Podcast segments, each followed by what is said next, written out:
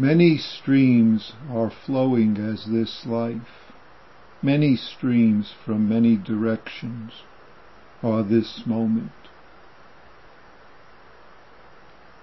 That's just a way of speaking of it. No streams, and yet many streams. And through self-centeredness, through self-centered ways of perceiving and functioning, we distort who, what, this moment, cause effect, this moment, ongoing changes, is. For uh, each of us, it is the same, it is different. And as I said. We distort it. There's no outside, there is no inside, and yet we call it outside. We call it inside. We call it self, and we call it other. That is what we do to this stream impermanence that is the universe, that who and what we are. We think with emotion, thought, with reactions, especially with unnoticed reactions of liking, not liking, and this leads to problems, problems of our life functioning, of our actions, decisions, entanglements, which clearly result in suffering, pain, harming. And we know this for ourselves in a way, all of what practice is, is altogether just experiencing. Shouldn't have to even say bodily experiencing. We could even say experiencing thought, experiencing emotions, experiencing body, experiencing universe. But, though we can say this, we tend to filter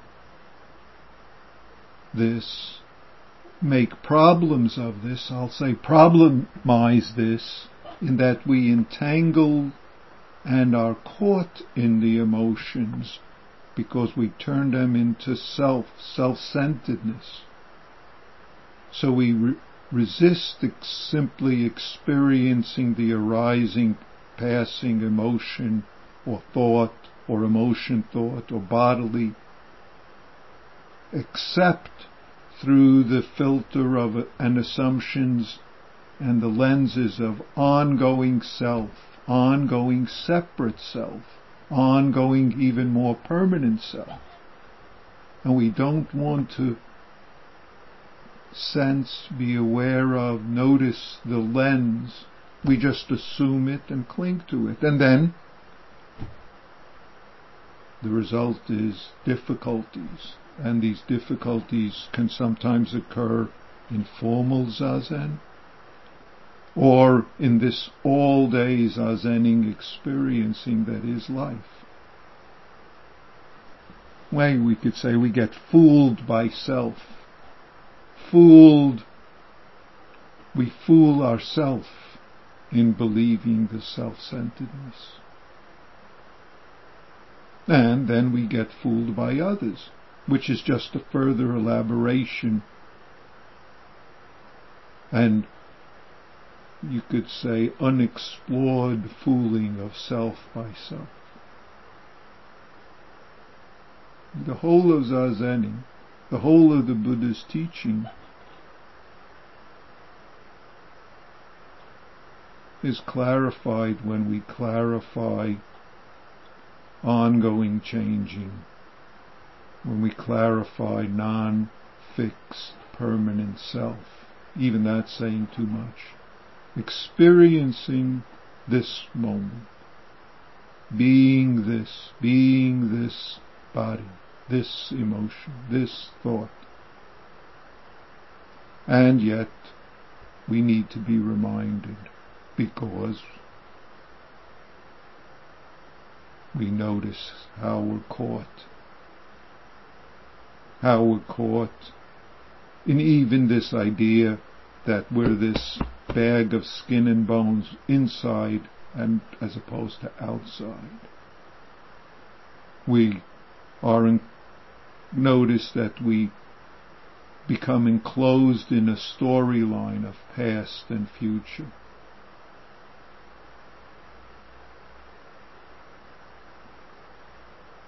A past and future that's of course built further on this story of skin and bones that we are or are not.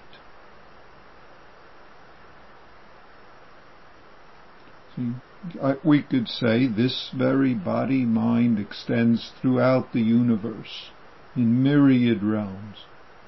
It's true.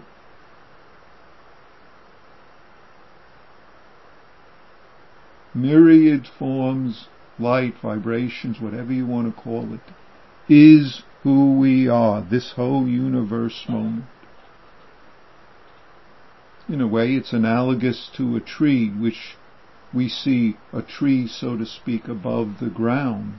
But the truth of the matter is a tree extends through the earth in myriad directions. And if we go with all the extensions, it extends endlessly through the seas, through the sky. Light and the tree are connected. But of course we want to shape it into a certain form and idea that we have. And that's what we do with our life. And then on the basis of that, we decide I like, I don't like, I want, I don't want, this is mine, this is not mine. And we do things that create trouble for ourselves, for others. This um, last night was the first night of the Seder. Today is first day of Passover. It's also for if you have a Christian tradition, this is Palm Sunday. Next week is Easter. Both of these traditions are really, it's all about forgetting the self this holiday. If you want to say Passover's, is Passover of a liberation from self-centeredness. The symbol of Passover is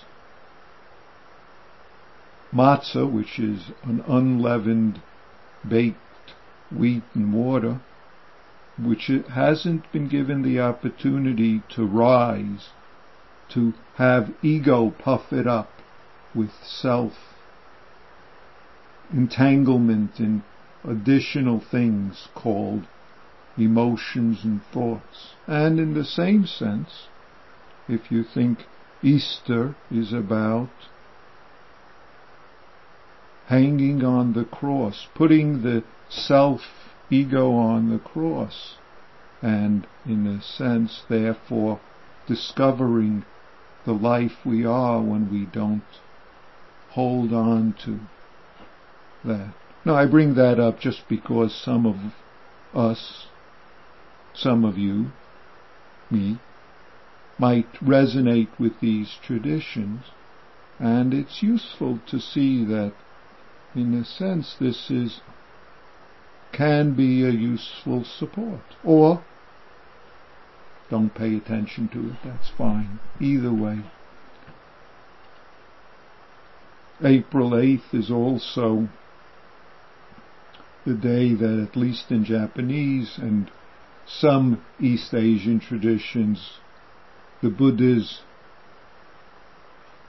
birth is celebrated above the heavens, below the earth, in all directions, if I say it that way. I alone am, world honored one. Who we are is this whole universe life that comes together right now as your life, as our life. And yet, this whole universe experiencing, though it's always available, we cover our eyes and miss it if we entangle. So, please, do your practice. Be this experiencing and do what assists you to notice where caught in self-centered, holding to self-centered gets in the way of life as is, being this moment, responding compassionately as the bodhisattva you are. Then this ongoing changing not self is perfectly manifesting the Buddha way that you are, the bodhisattva that this moment is. Thank you.